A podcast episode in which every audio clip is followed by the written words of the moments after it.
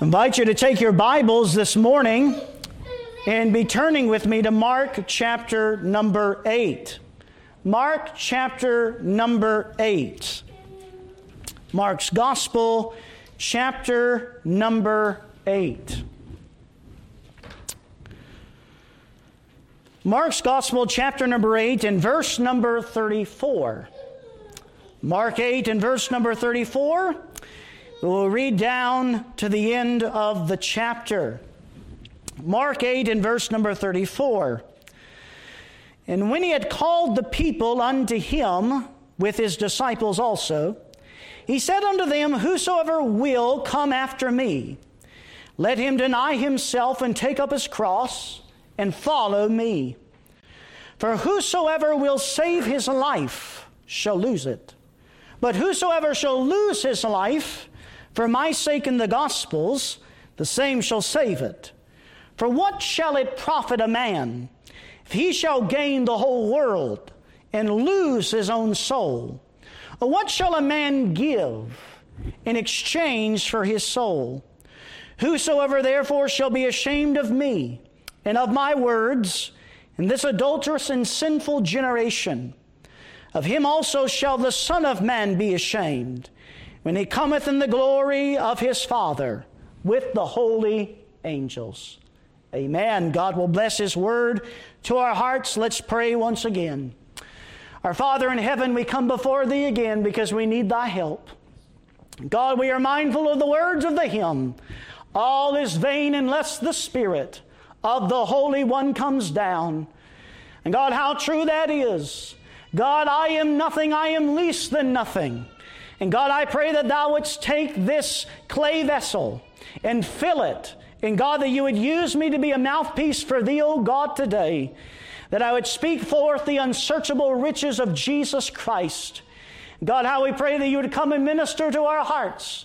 God, both preacher and hearer need the anointing of the Spirit alike to preach the word with power and to hear the word attentive to the voice of the Spirit of the Lord.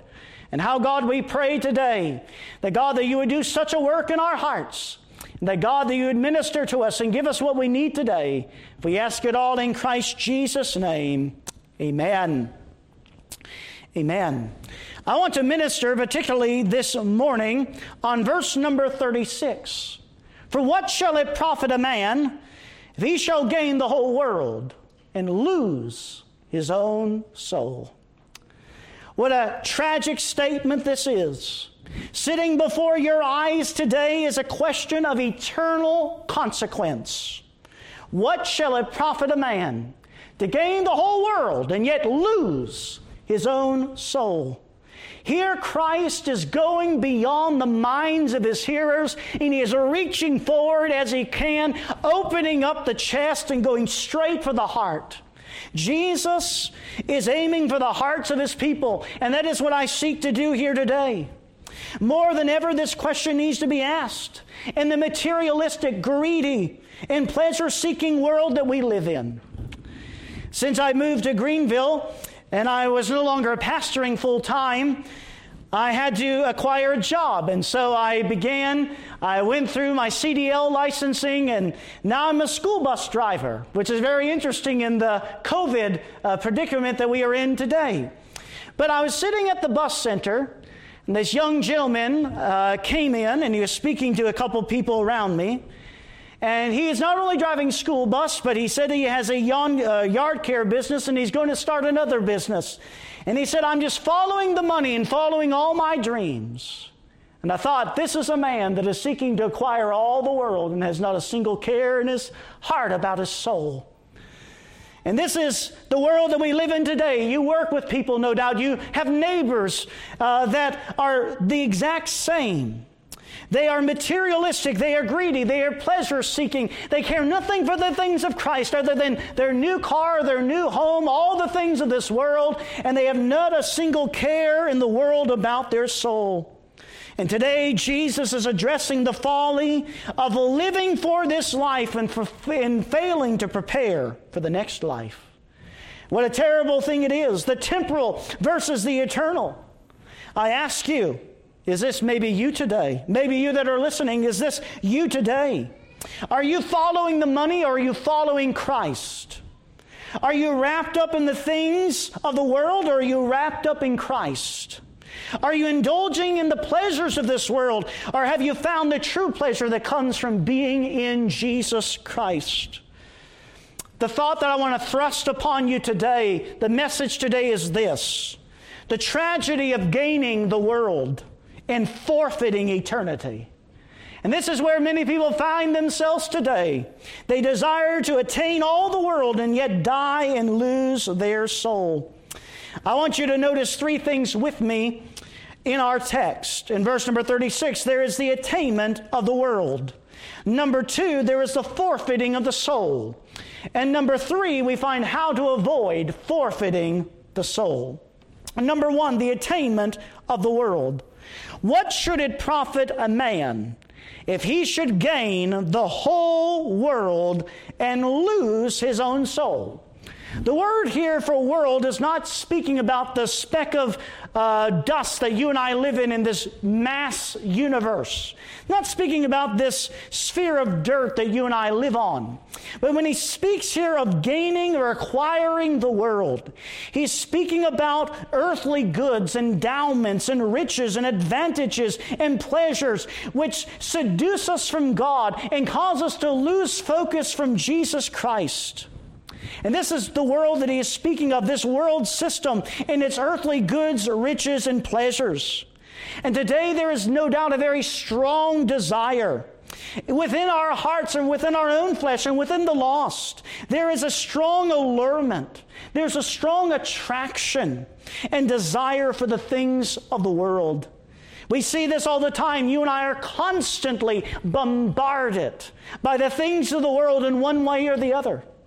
Maybe it's on television with television commercials. Maybe it's scrolling on your smartphone through Facebook and seeing all the ads that they know how to customize because they know everything about you. And they just get all the right ads, the internet ads. There's constant allurement and attraction and desire for the things of the world to distract you from Jesus Christ. Satan has a way of bedazzling. He has a way of seducing his people to follow the hollow, frail, and fleeting riches and pleasures of this world. Satan has a way of making what the world sees as important as the entire ambition of life. Let me give you an example. I remember listening to the late Dr. Adrian Rogers. And Dr. Rogers was one time giving an illustration at the church he pastored in Florida. And he said that it was, at the time, there was a beer company that had a slogan that said, the finest product of the brewer's art. And he said that was a slogan going around through Florida. And he said that they put up a large picture uh, painting in their church parking lot. And he said a man in the church that was a painter painted a picture of a drunk passed out in his own vomit, lying in the vomit in a street alley. And it was posted in their parking lot, and it said the finished product of the brewer's art. Know, Satan is very good at only painting half the picture. He makes everything look so good. And Dr. Rogers went on to say, he said that the man, Mr. Brewer, called him himself. And he said, Dr. Rogers, he said, I demand of you that you tear down that sign. It is discriminating against my product. And he said, I tell you what, when you tear down your signs, I'll tear down my sign.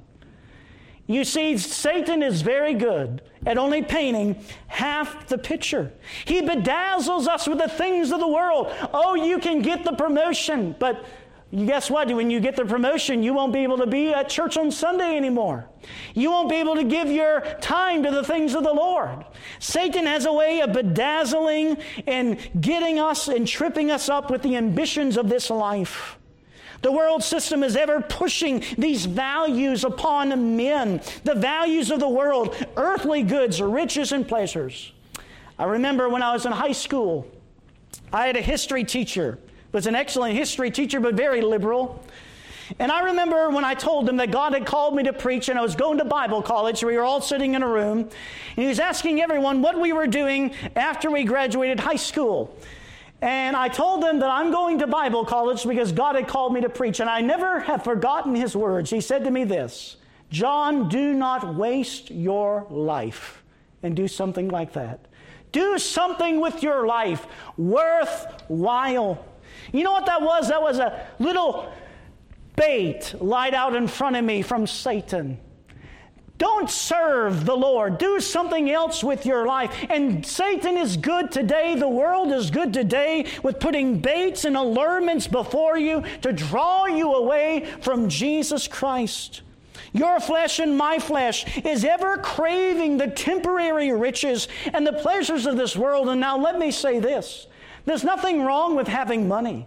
There's nothing wrong with having fine cars and fine buildings as long as they do not have you. There's nothing sinful about being wealthy. God help us. We need wealthy people in the work of the Lord. And I know many of them. At a church I served at in Louisiana, a man that essentially sustained the whole entire church budget and financed missions all around the world. He was very wealthy and he put his money to good use. But that is very rare many times. Jesus spoke about the danger of riches.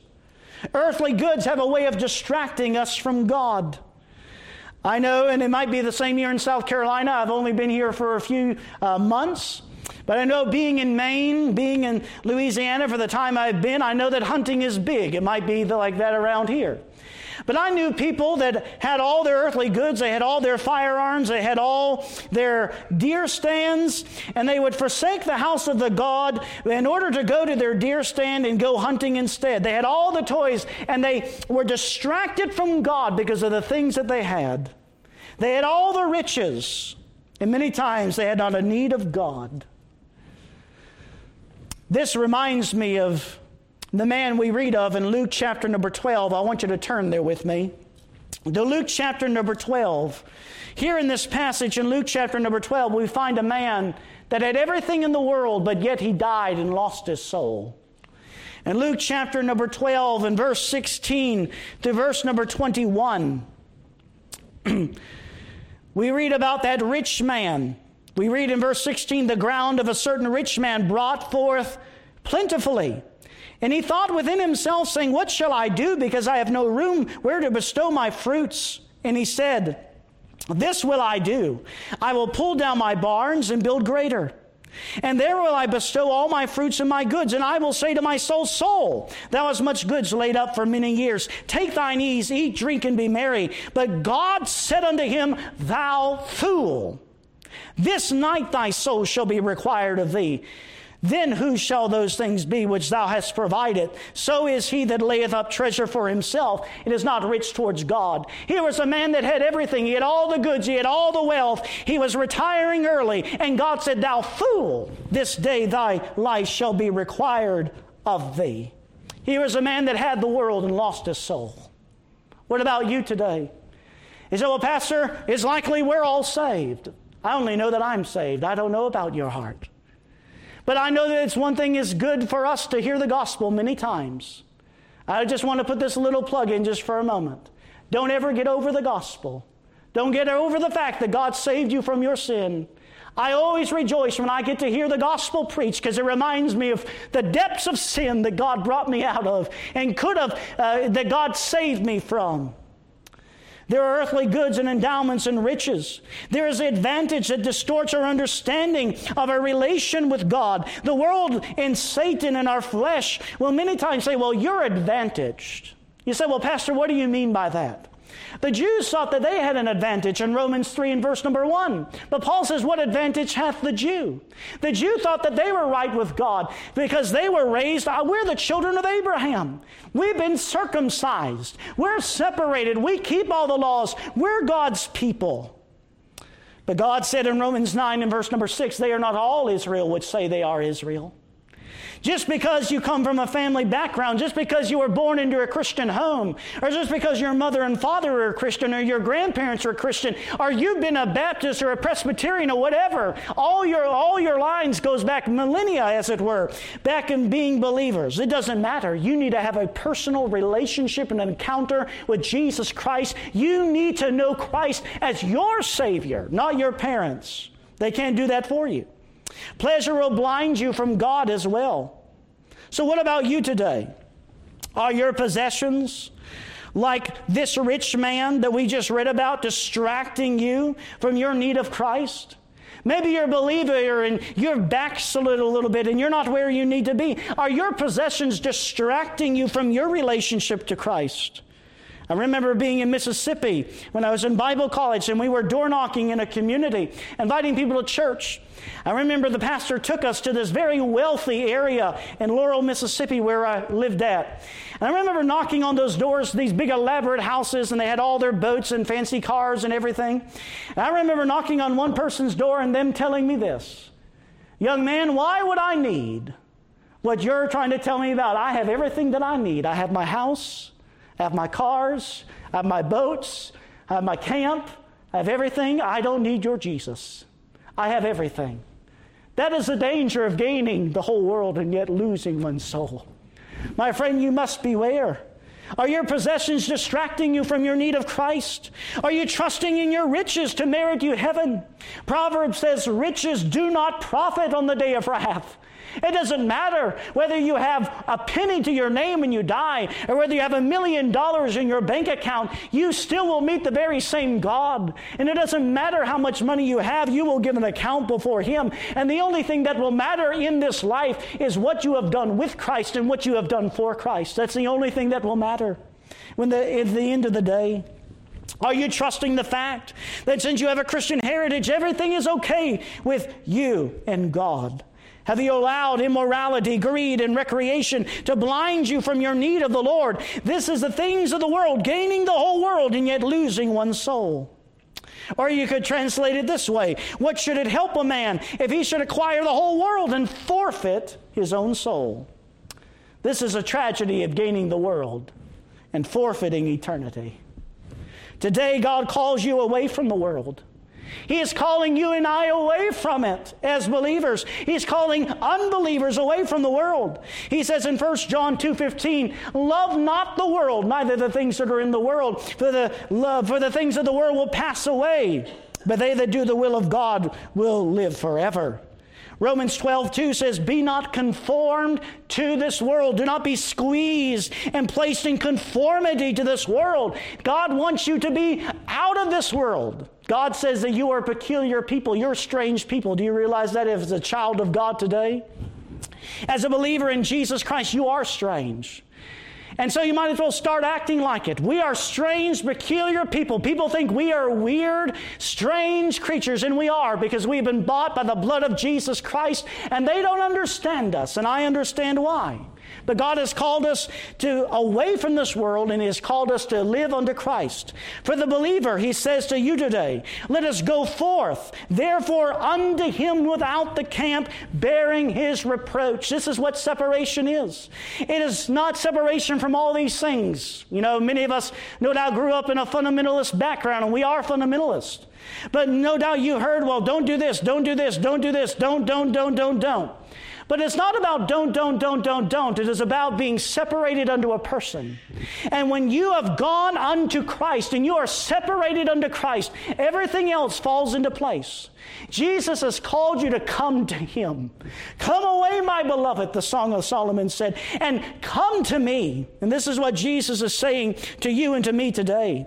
So there is the attainment of the world, the attraction of the world. And what happens when a person gets sucked into the world? When they get sucked into the pleasures of this world, when they get sucked into the enjoyments of this world, when they get sucked into all these things of the world, the Bible says, what profit is it if you forfeit your soul? That's my second point I want to bring you to now. The forfeiting of the soul. Under that, I want to explain to you the danger of living in this world and forfeiting your soul. The word to lose here simply means to forfeit his life. And the word soul is actually the same word that is translated life throughout this passage. It's the very same Greek word. And so when you read the word life and soul, it's the very same Greek word. So what he is saying is this what help does it do? If you were to acquire this whole world and yet forfeit your eternal life, this is what a person really is doing. If they gain the whole world and they live for this world and live for the here and the now with no thought of the hereafter, what they are doing is forfeiting their eternal soul, forfeiting their eternal life. The one who lives entirely for this world and its pleasures does so at the expense of their soul. Robert Stein said this The reason why one should be willing to lose one's life is because of the surpassing worth of gaining eternal life.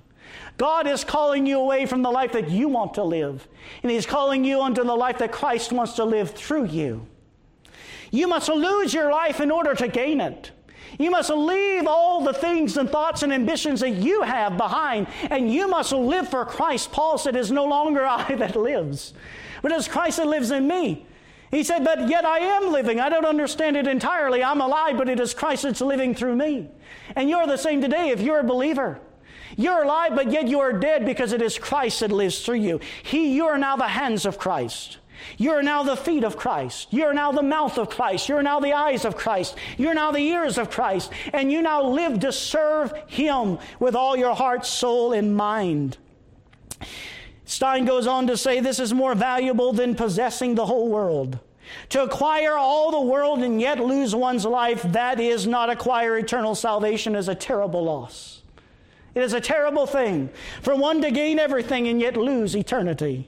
The soul is immortal and it will exist eternally after death. It is appointed unto men once to die, but after this, the judgment. And when a person dies, they will spend eternity somewhere somewhere forever. And this is why you and I have a responsibility, and we'll get to it in a moment, of sharing the gospel.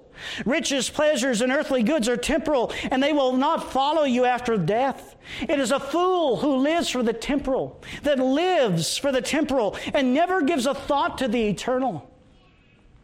Is this you today? Is your focus on everything material and pleasurable? The day will come when the Lord will say, This thy day, this day thy soul will be required of you. Do, know, do not forfeit your eternal life on the altar of this world. There also is a responsibility to your own soul. If your soul be lost, it is your own losing. This is something I want you to understand. Now, don't misunderstand me. I'm a firm believer in election, in predestination, in the doctrines of grace. But also, I am not, I do not believe in the doctrine that is known as double predestination. That God predestined people to hell just as He predestined people to heaven. I believe the Bible clearly teaches he predestined people to heaven. But when man goes to hell, he goes to hell out of his own choosing. He willingly rejects God, and he will have no excuse on the day of judgment when he stands before a holy God. If your soul be lost, it is your own losing. Man is responsible and accountable before God. At the end of the day, you will not be able to point the finger at God and bring any accusation against him. Hosea said this in Hosea 13 9. O Israel, thou hast destroyed thyself, but in me is thine help. And this is what a person does when they gain all the world and they desire all the things of the world the pleasure, the earthly goods, the endowments, the advantages, the pleasures. When they have all of that, what are they doing? They're destroying themselves.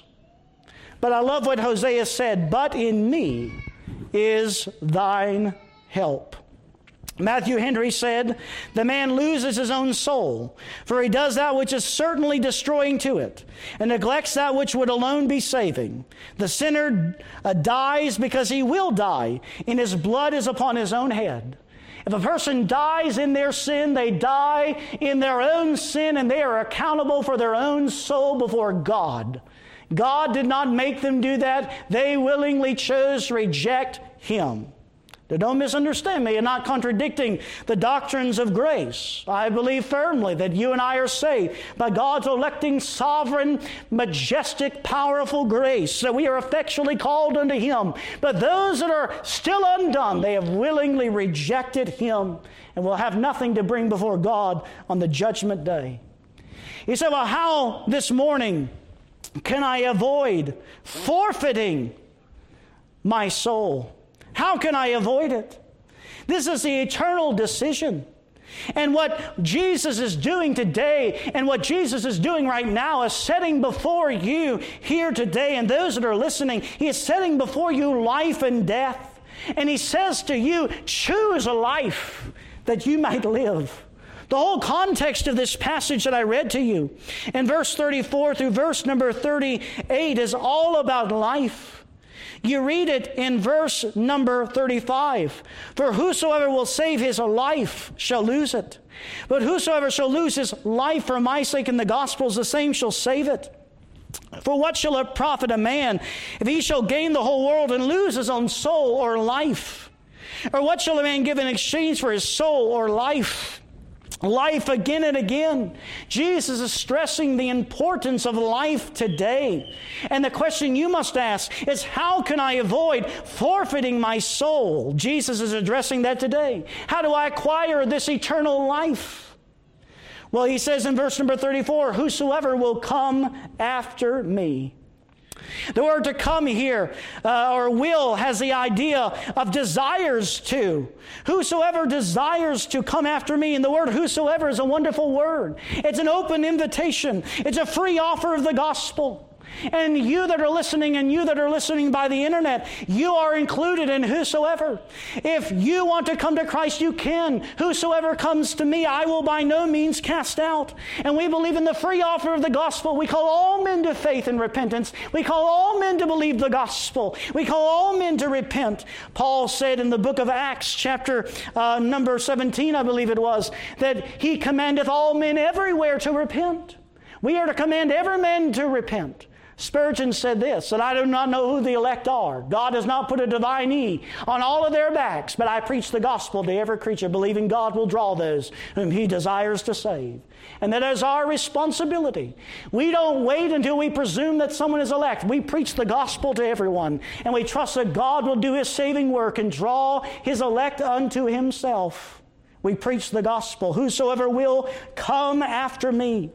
The word to come means to go after, to follow hard after. It includes repentance. If you're going to come after Christ, it means you've got to leave something behind.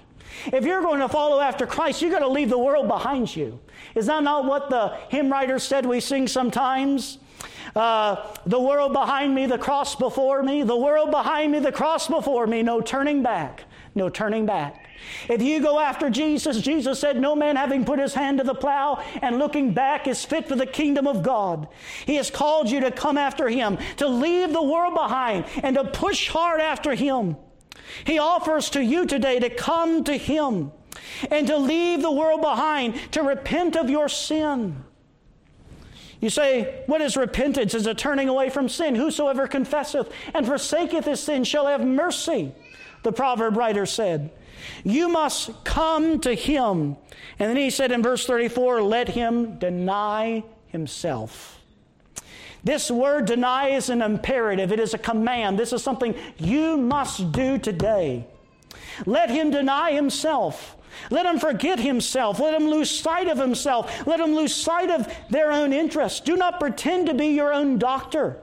But renounce all your confidence in yourself and your own righteousness and your own strength. You cannot heal yourself. Physician, heal yourself. You can't heal yourself. You need someone to perform the surgery. Salvation is an inside job. It is Christ coming in, opening up the insides, removing the heart of stone, and implanting the heart of flesh, and giving you a desire and implanting the Holy Spirit. You must come to Him, deny yourself, and take up the cross. Conform yourself to the pattern of the crucified Christ. Bring yourself in subjection to the entire will of God and follow Him. Follow Him. Today, Jesus is calling you today to come. He is calling you today to come to Him. To you who are burdened with the cares of this world and its pleasures, He says, Come unto me. Jesus is saying, Come to me. All ye that labor and are heavy laden, I will give you rest. John the Revelator said in the very last book of the Revelation, after he concludes his entire revelation, he says, The Spirit and the bride say, Come. And let him that saith, and let him that heareth say, Come. And let him that is athirst come. And whosoever will, let him take the water of life freely. Jesus is standing before you today with a cup of water in his hand, and he says to you, Come to me and drink, and you can have life eternal if you would but come to me. And this is what Jesus is saying to you today come to me. And I call you today to consider eternal life. to believe the gospel. The gospel is not the great option. No doubt you may have sit in a church and you heard the preacher say uh, something about just giving your heart to Jesus. You know, Jesus never said anything in the gospel about, well, I hope you might believe in me. Uh, just give your heart to me. You know what Jesus did? Jesus gave the gospel as a command. He said, Repent and believe the gospel. The gospel is a command, it's not an option. It's not a divine option, it's a divine command. The gospel is a command. You today are commanded from the Word of God to repent and believe the gospel. Jesus never asked for a show of hands how many people wanted to be saved. He just said to the person, Repent and believe and follow after me. You know how the Puritans knew how a person was converted? I know we can't always believe everything the Puritans say, but they are very helpful at times. The Puritans said you knew a person was born again when they no longer just came Sunday morning, but they were coming back to the Sunday evening service. They began attending all the services. There was a change wrought in their life. They were no longer the creature they once used to be. And is that what the scripture says? If any man be in Christ, he is a new creature. Old things have passed away. Behold, all things have become new.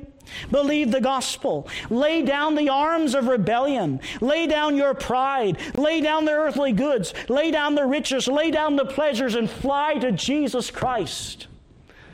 You know, it amazed me. I knew a young man, he was a couple years older than me, pastored a church in Maine, a Baptist church. He was a pastor there for eight years.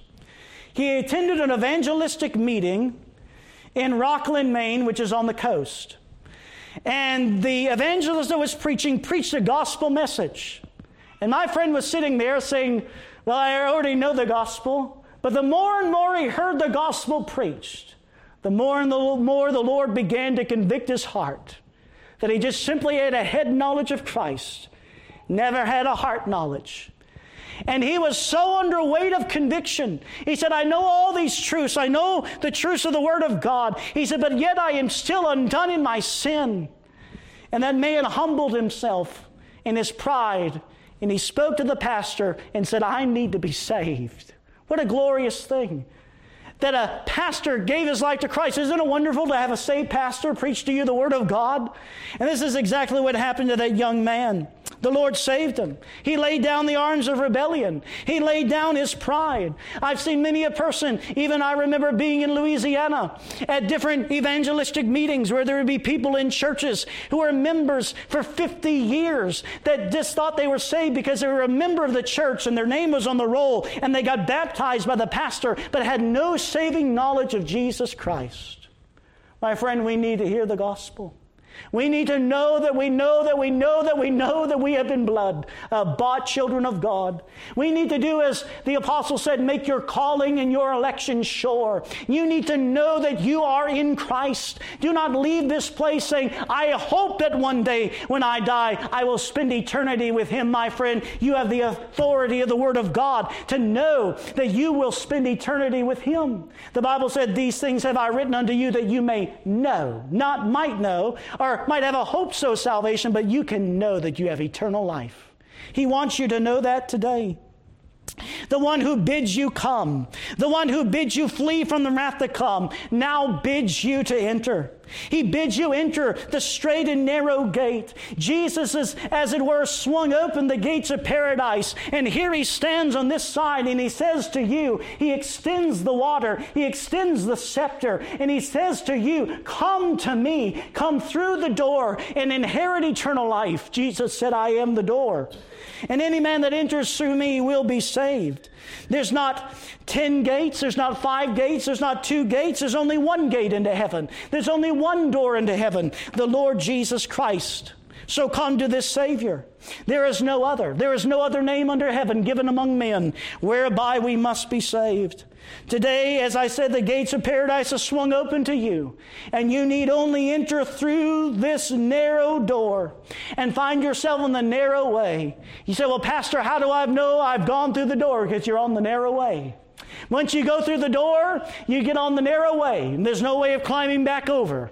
You're on the narrow way. There's been a transformation wrought in your life. For what should it profit a man if he should gain the whole world and lose his own soul? Are you here this morning like that rich man seeking earthly goods? They will fade away one day. But can I remind you that they that lay up riches in heaven, that their riches do not rust and they do not become corrupted? Are you seeking riches today? Riches of this world? In Christ, there are the true riches. Are you seeking pleasure today? Can I remind you what the psalmist said that at his right hand there are pleasures forevermore? You want pleasure? You will find it in Jesus Christ. You will find it in the person of Christ. At His right hand, there are pleasures, and guess what? They don't last for a mere season. Remember what God said of Moses? in the book of Hebrews that he did not enjoy the pleasures of sin for a season. See, you see, sin is only pleasurable for a season, but the pleasures of God are forevermore. So, in closing, I would say this there is a strong allurement and attraction for the things of the world. And you and I feel it. The world and the flesh and the devil are ever setting before us the temporal, that we may lose sight of the eternal. And it gets easy. it's easy for us to do, to lose sight of the eternal. Sometimes we've been saved for such a long length of time that we begin to lose sight of Christ. We get caught up and we just think that everything's all right because I've been saved, and we lose sight of the eternal. We lose sight of the eternal focus of Christ. Might we be like Jonathan Edwards that said, Lord, stamp eternity upon my eyes. And might we live in the light of eternity every single day. Lord, stamp eternity upon my eyes. And those who follow the world, the flesh, and the devil, and swallow their lies, hook, line, and sinker, do so to the forfeiting of their soul. This is the tragedy of gaining the world and forfeiting eternity. What a terrible situation. And you might be thinking of someone right now you might say, Well, Pastor, I'm saved, and I know I'm saved by the blood of the Lamb. I know my sins have been washed away, and I'm in Christ, and I'm got assurance of it.